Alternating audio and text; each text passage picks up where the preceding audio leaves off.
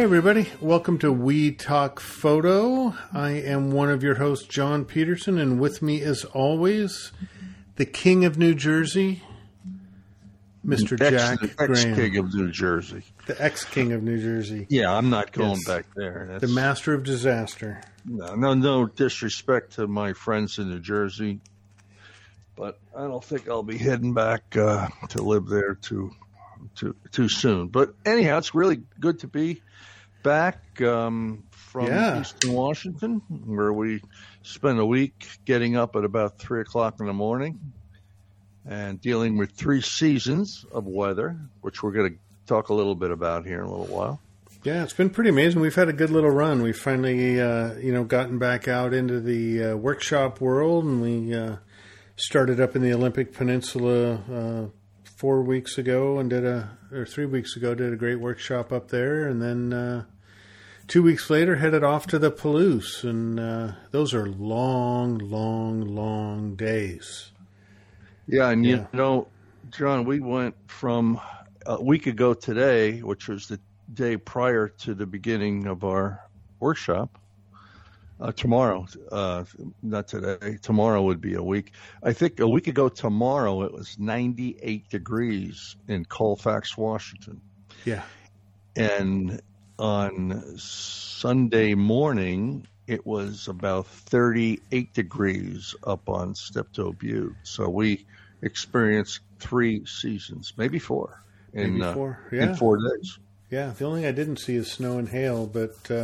Almost, yeah. We were real close to that. So, but no, we had a great group, and for this episode today, Jack and I were talking, and we wanted to share with you guys out in the listening audience some of the themes that we've been preaching in the last couple of workshops, and it's really no different, Jack, than what we normally talk about in workshops, But it became really evident in the Olympics and then in the Palouse, these themes. And so we wanted to remind everybody in this episode and talk through a few of our images just to kind of reinforce these themes that we were teaching everybody. Yeah, and John, for the folks that are listening to this mobily, is that a word? Mobily. Mobile. Good enough. And or while they're driving, listening to podcasts, or if they're not able to look at a computer, we're going to try to describe this as much as possible. But if at all possible, it would really be good for you to get to a computer and take a look at these photographs, because they're there for a reason. You'll get this all in a couple minutes. And John is right. We have kind of a mantra on things. This is not a gear-centric podcast, and we're not really gear-centric workshop leaders either. We more or less tell folks that if your pictures aren't up to your standards, it probably isn't the camera or the lenses, So. Nope, it's that 6 inches behind the camera. Or the iPhone. Exactly. Or the drone. Exactly. And we're both dueling drone people. Playing with drones out in the Palouse. One of these days we need to do something here with that too. I'll tell you, I had a ball flying that drone with you out there and learning some stuff from you. John is the drone guru here, and I'm learning a lot from John. So. And I tell you, but getting the camera up above the landscape, we're all so used to taking pictures 6 feet off the ground. When you can get your camera 100 feet off the ground, you see a whole new perspective on the landscape, and it really opens up your photographic possibilities. Or 500 feet, like our friend Bill Fortney did. Well, yeah. America above 500 feet. Yep. But yeah, so drones are fun to really, if you're feeling stuck photographically or creatively, drones could be something to experiment with, because you get a whole different perspective and can really shoot some interesting images. And we'll get into that someday, John. The only thing I would add to this, and then we'll get off the drone situation, is if you're going to fly a drone, don't fly it where you're allowed, and don't I got to tell you, I don't know if you were with me. I think you might have been. We were up on Ruby Beach one time, and some guy came down there with two drones, and we were trying to just do something, and it was like a bunch of bees flying around, and it was horrible. So be respectful. Yep. It's disruptive. Yep. Okay. Anyhow, enough about drones. So I think the first theme, Jack. I don't have an image to go with it, but the first thing, and you've said this for years, and that's slowing down. Again, just a public service announcement to everybody to slow down when you get on location. It's the only way that you're going to truly see some unique and artistic compositions. If you're running around from spot to spot to spot, you're never going to get in touch with your surroundings, and you're never going to see beneath just the surface and really see all those details and nuances of the landscape. I take that one step further and say, before you even take your camera out of the bag, I would slow down and walk around and try to figure out what's photographable and what's not, and what's full of clutter, and what a good subject is, and is the light good where you're looking, or is there something you want to say about what you're seeing? And a lot of times when you already have a camera and a tripod, you're fiddling around with buttons and settings, and you're paying more attention to that than what you're looking at. So all this begins prior to the camera coming out of the bag. No, very true. It's amazing, when a workshop starts, everybody just piles out of the car and instantly starts taking pictures. And by the time the workshop ends, people are much more thoughtful. Well, they are, but I'm not trying to tell everybody that runs photo workshops how to run photo workshops, but I know a lot of you who listen to this, or maybe a few of you who listen to this, are other workshop leaders.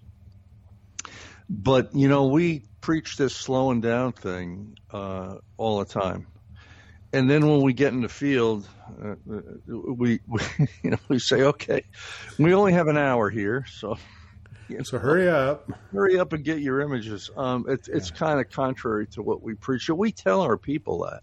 We're very, very emphatic to say that, unfortunately, we want to get to a couple locations here today, and you have to watch your clock, and time is a disruptive force to our creativity, and we're actually doing something opposite to what we're preaching. And what we're trying to teach people is that when they're not on a workshop and they're out by themselves or with a smaller group, that slowing down is going to be better than buying new gear or anything. And a good way to slow down is get old. Mm-hmm. Get old or buy a tripod. Tripod will slow you down. That's a good thing, so. Well, sort of, Jack, sort of related to that, rolling into a scene because we have limited time, and or the sun, the light's changing rapidly, and we tell people to hurry up. Part of that, and we were teaching visual inventory, and as you just described, assessing the quality of the light, what's in the composition, what stories do you want to tell, those types of things, and being able to go through that visual inventory quickly is a learned skill. Yeah, we kudos to people. Kudos to our friend and a really kind of an old photographic buddy of mine, Guy Tal. He coined that phrase. It's the first place I heard that term, visual inventory. And Guy is maybe one of the most insightful and thoughtful photographers on the planet, and it's a great term. I don't want to take credit for that. I give credit to Guy for that. Yeah. But it's so true. You have to be aware of what you're looking at, And I'm sure a lot of you who are listening to this, you're saying, well, yeah, I do that, and I always do that, and but a lot of people you need to think about it. And even if you think you do it, sometimes you don't. I mean, I have to think about it. So, it's good to be aware of. You know, it helps flex that creative muscle and keep it in shape by consciously doing this inventory, pre-capture, during the capture, and post-capture. There's three places. Yeah, now, it's not going to always be the fact you can do that. In fact, one of the images I'm going to show, in fact, two of them, they were taken within a few seconds of each other. And it was an incredible light situation that only lasted about 30 seconds. So I didn't have time to slow down. And, I got fortunate to see what I saw and stop the truck and jump out and get the photograph. But 90% of the time, you're gonna have to slow down to make things work. Yep, very true. So that kind of leads us. That's a great lead into the theme that we really wanted to talk about today, which is you won't know if you don't go. No. If you don't go, you won't know. Same thing. Yeah, and actually, I didn't coin that. I think my wife, Linda, coined that one time where I wanted to sleep in, and she said, you better go, because if you don't go, you don't know. And I've been using it ever since. And we had a great example of that in Eastern Washington last week. Do you want to lead in on how that came to be last week, John? Well, sure. So this is Saturday afternoon. We've been running hard all week. Getting up at 2:40, 2:45 in the morning, getting to bed about 10 o'clock at night. Everybody is dog tired, but in a good way. And so Saturday afternoon rolls around, and we're seeing clouds in the sky, and we're building. Normally up in the Palouse this time of year, oftentimes it's just blank sky, and we started seeing some clouds building in the sky. We knew that everybody in the group was really tired, so we put it out to the group to say, you know what, you guys can go or don't go, but Jack and I recommend that we go up to Steptoe Butte. Now, the group was kind of burned out a little bit on Steptoe Butte because we'd been there twice before. And there were some people that were just so tired and didn't anticipate what might happen. They decided to stay back in the motel and rest. I think a couple of them had a margarita or two at Mexican dinner at late afternoon. Yeah, there's that too. So alcohol, being tired, they were done. But we took a small group with us up to Steptoe Butte because we thought that there might be some potential for some really unique conditions happening. Potential. But, and it's back to that phrase of, you won't know if you don't go.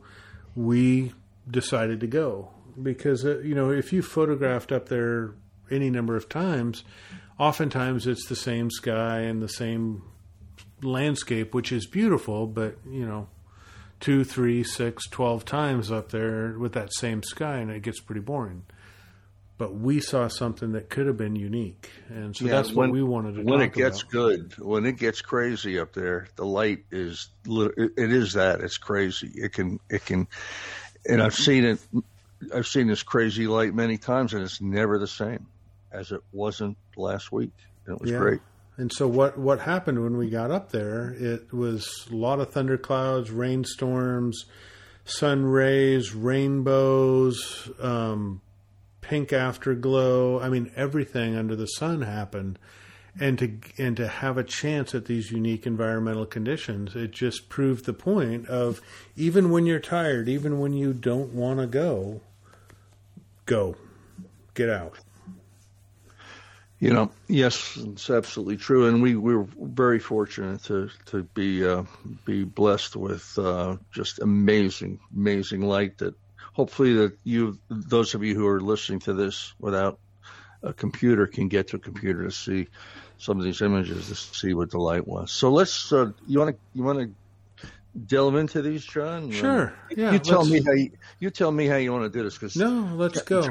John is he's the producer really of these podcasts. I just sit here and talk. He does all the technical end of it, and he'll post the images. So I don't know how he does that. So I'm going to let him tell me which image he wants. Let's start with your images, Jack. Let's you've got 5 or 6 that you want to talk about. So why don't you try to paint a quick visual picture and then talk about why you shot it and how you shot it. Okay, and John, I think is going to try when he posts these to try to number them and name them or something, so you'll know which one we're referring to. The first image is almost an abstract image, and it was raining like you can't believe. It was very tough conditions. The wind was blowing sideways. Fortunately, it wasn't blowing at our face. It was coming sideways. But it was very windy up there. Temperature was dropping. It was rather cold. But one of the things up at Steptoe Butte, you're looking down on these what we call folds. They're hills of green wheat that overlap. It could be 15 or 20 of them. And when the conditions are normal, I think you've all seen the images, and they're pretty amazing. But when they get like they got on Saturday night, there's just opportunity for some other things. So, in this image, what was happening is the foreground was dark and the background was bright because the sun was kind of setting about 1 o'clock to where we were standing, 1 or 2 o'clock on our right to where we were standing. So the background was darker than the foreground. And what I wanted to accomplish was to, underexpose a little bit to make the highlights not be blown out. And what I got, I was even amazed. It was better than I thought when I looked at the scene, because these folds shot with a long lens, and I'm going to let John talk about the proper lenses to use when you go up there. I think it was a 400 millimeter lens, just overlapped, and the background was a rainstorm coming through. Foreground had rain, but not as hard as the background. And it made for an absolute amazing experience. When you look at this, you're not going to know where it is, and you won't know it's in the Palouse. It could be the Smoky Mountains. It could be a number of places in America, or in the world. But the conditions were horrible, but the results paid off. And, I'm looking at this image now, John. I think you know which one I'm looking at. It's the old green image with nothing in it but the folds. Yeah. It's ethereal. It's misty. It's gorgeous. Yeah, I'm counting 1, 2, 3, 4, 5, 6, 7, 8, 9, 10, 11, 12, 13, 14 that I can see, and maybe one way in the background, ridge lines horizontally across with different shades of green made by the shadows, and the weather conditions. So. This is all about texture and pattern, and to have this mist and these rainstorms is a unique condition that we don't normally experience up there. Yeah, and it was amazing. Yeah, with that wind in the rain, it's like we would hop in the truck for 5 minutes till the rain shower passed, and hop back out and shoot, and it was entertaining.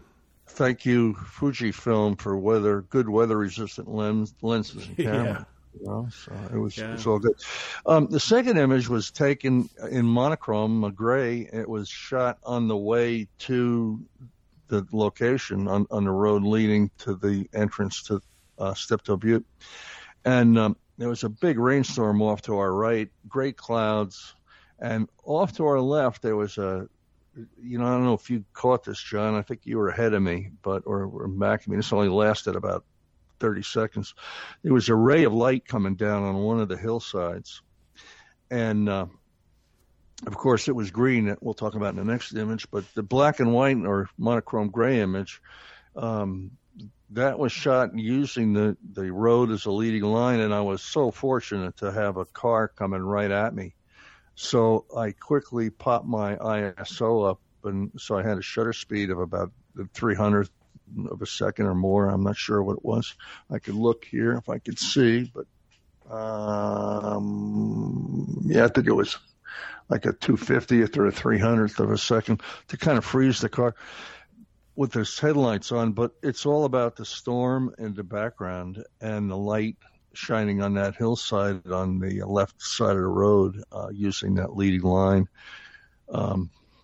And it was just, again, an experience that if we didn't go up there, this wouldn't have happened. And this is one of my favorite images that I've ever made in the Palouse after looking at it. I just was very, very blessed to be able to go up there and see that. But the next image after that is it was that hillside. And, you know, if you look real carefully on the top part of this image, John, I know you probably have it in front of you. You can actually see the rain coming out of the clouds, some god beams moving from left to right. Big rain, that big rainstorm still on the right-hand side, but I ran up the road and got kind of centered so I can put that lighted hill there in green sticking out like a sore thumb there. And yeah, everything else is dark except for that green hillside that's just getting hit with direct sunlight, and it's such a striking contrast between the rest of the scene. It's incredible. And you can see the light above it coming out of the clouds. It's the only bright spot really in the clouds. I mean, it was like somebody had a big flashlight on that hillside. And again, folks, this only lasted, maybe 30 seconds. So I didn't have time to slow down. And I got out. In fact, I'm not going to lie to you. This was handheld. This was not shot on a tripod. I didn't have time. But after being up there for the whole week, this is the only night that we saw action like this, and we had to go. Right. Yep. And again, it's the drama of the storm. And rather than sit in the hotel room, which would have been drier and warmer, I mean, I'm just amazed that, this happened in front of us, and it was crazy. Next image was taken from Steptoe Butte, and it's just an image of the angry sky with the rain coming down, looking north. Actually, what are we looking there, John? We're southwest. Looking southwest, yeah. And it's just coming across the sky. The sky and the rain is the subject. The beautiful green of the wheat and the folds and the landscape is really just ancillary. It just tells you kind of where you are, but the subject is the storm up there. And this again lasted for a few minutes, and it, as the sun set, the sky started to turn color, and then we had a brief couple minutes. And if you go to the next image, you'll see the pink sky, where we had that, ethereal pink sky. This image doesn't look particularly sharp.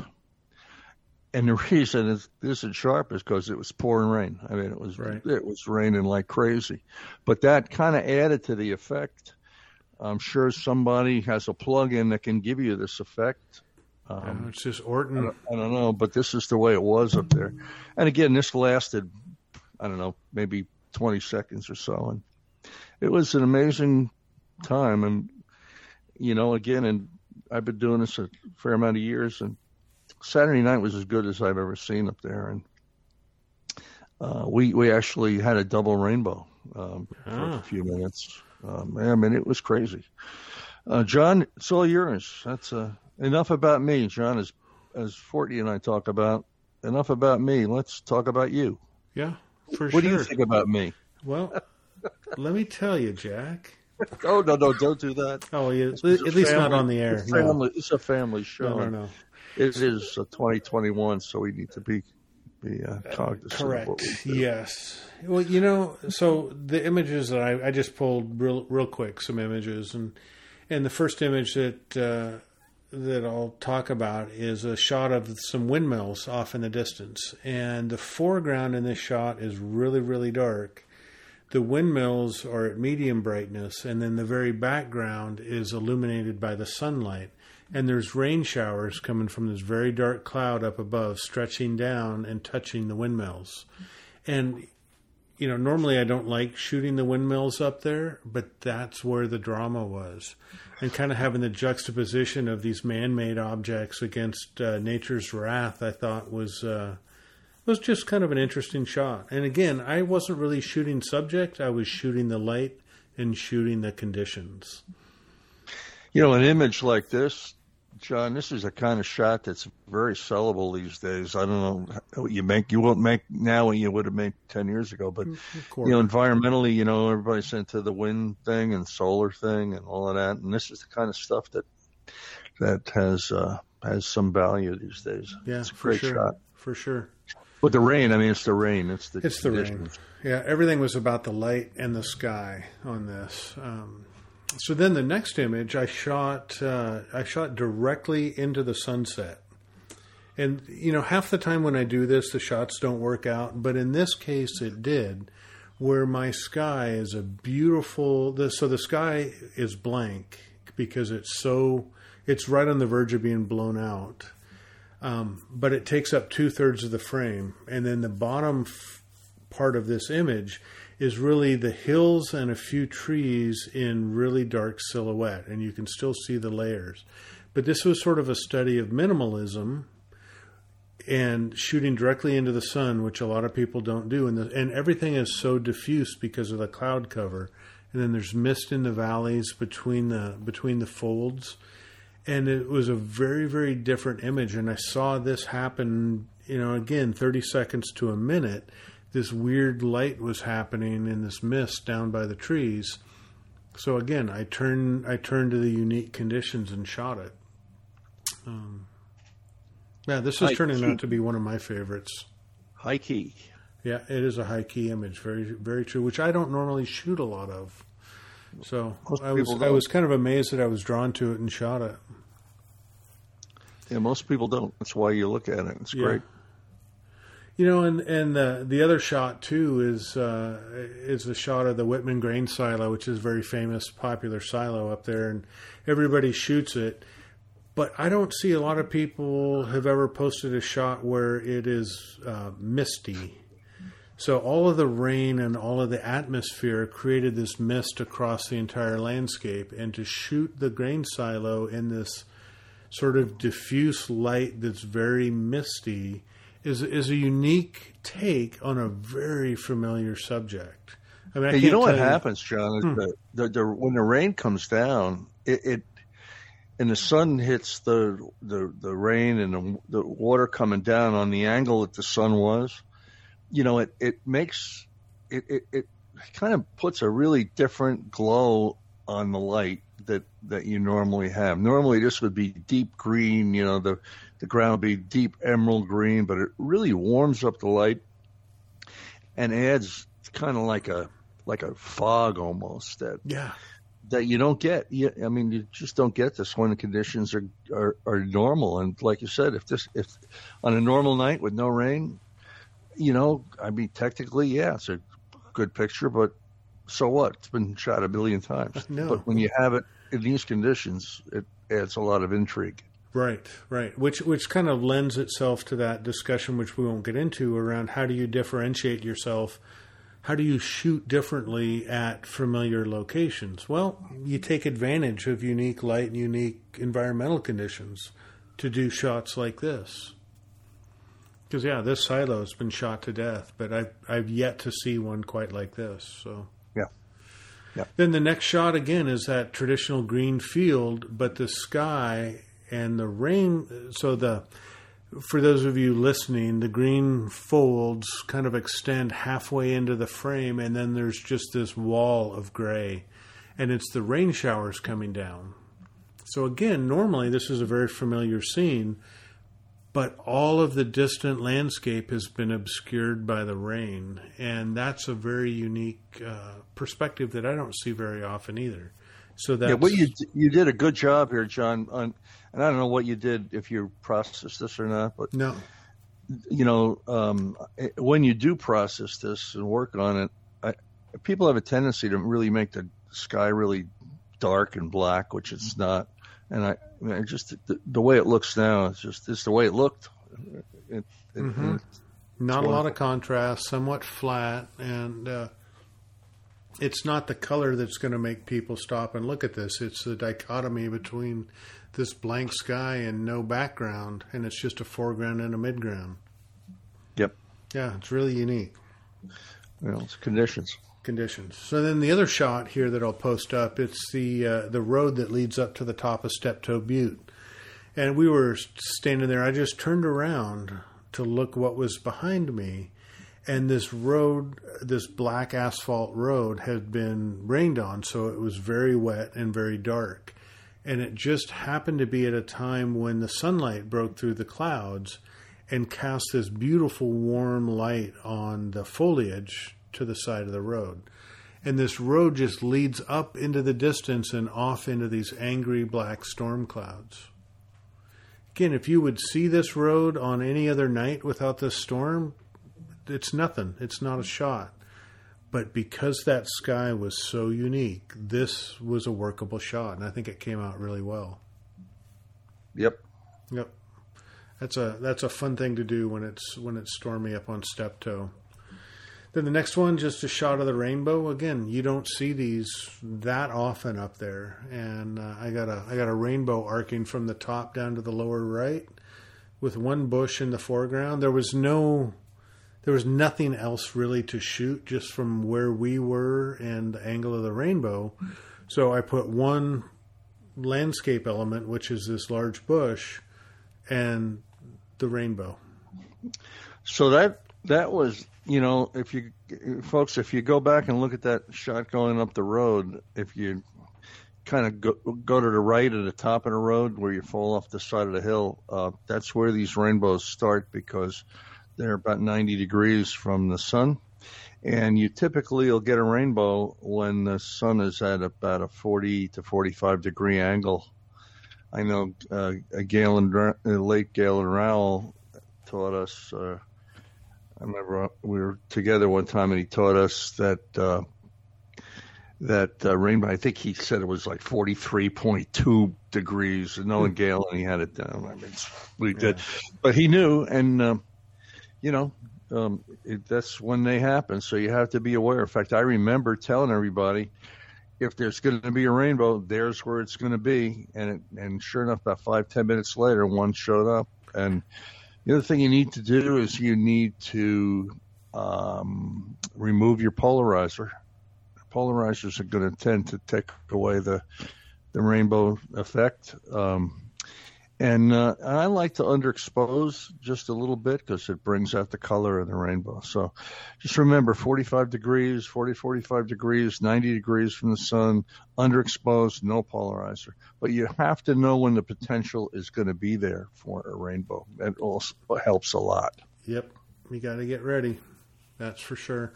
So, and then, you know, we saw another rainbow off to the right, and then somebody said they maybe thought they saw a third rainbow, but never confirmed. Again, unique conditions. You know, the worst thing you can do is be in your hotel room and look out and see the rainbow. I got to tell you, I've been there. Yeah. I think all of us have at one point. Yeah. And then finally, it was just that ethereal glow, that pink color that Jack showed up. He really focused in close on the color in the landscape. I took a bit of a wider view to show the tops of the clouds and how I go from blue sky into these thunderheads that are dark, and then this light pink, and then this rolling green landscape. And rain showers sort of obscuring the background of the landscape, and it's just very unique conditions that we never saw all week, and probably not seeing this week up there either. So you won't know. Guaranteed. If you don't go, you won't know. And that was, no matter how tired we were, we had to get up there, because these are unique shots that you don't often get in the Palouse. Yep. No, it was a great night. It was one of the best nights I've ever had up there. And, you know, it's a funny thing. When you do get to where you're going, maybe you're dragging getting there, but when you get there and this happens, boy, the adrenaline starts going and you wake up and it's all good. So, you know, you don't need this kind of stuff to make a photograph, but boy, it sure helps, doesn't it? Mm-hmm. Yeah, it helps immensely, especially when you're in places that have been shot a lot. You know, I just like the uniqueness of some of these images, and it doesn't have to be the Palouse, but like that high key shot that I showed. That's not something I normally do, but right there, it was so right.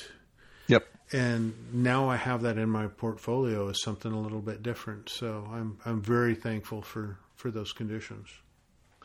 I hear you. One of the things, John, and we'll sign off here. Talk a little bit about your experience with long lenses out there in the Palouse region. For sure. You know, leading up to the workshop, there was a few folks who were asking me about lens choices, and I never really like to be unequivocal and tell people this is what you need, because it really depends on everybody's photographic style. It all depends. But, you know, if you do visit the Palouse, I'm now convinced that it's mandatory to have at least 400 millimeters up there, no matter what. Because we're dealing with such a vast landscape, how do you simplify and isolate? And the only way to do that, especially when you're up on Steptoe, is with 400 millimeters. I shot with a 1.4 teleconverter on there, so I was up at 560. That's the only way to sort of simplify and isolate and craft a composition with these folds of the landscape.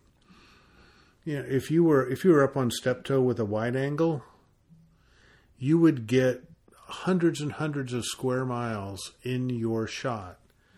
And so what's the story with that? Well, a vast landscape. Okay, great. But when you can narrow the field of view and focus in on 2, 3, 5 folds in the landscape with the shadows and the beautiful light hitting the tops of it, that to me is a much more compelling story than a wide angle shot. And so that's why I'm convinced that 400 millimeters and up is a requirement for photographing in the Palouse.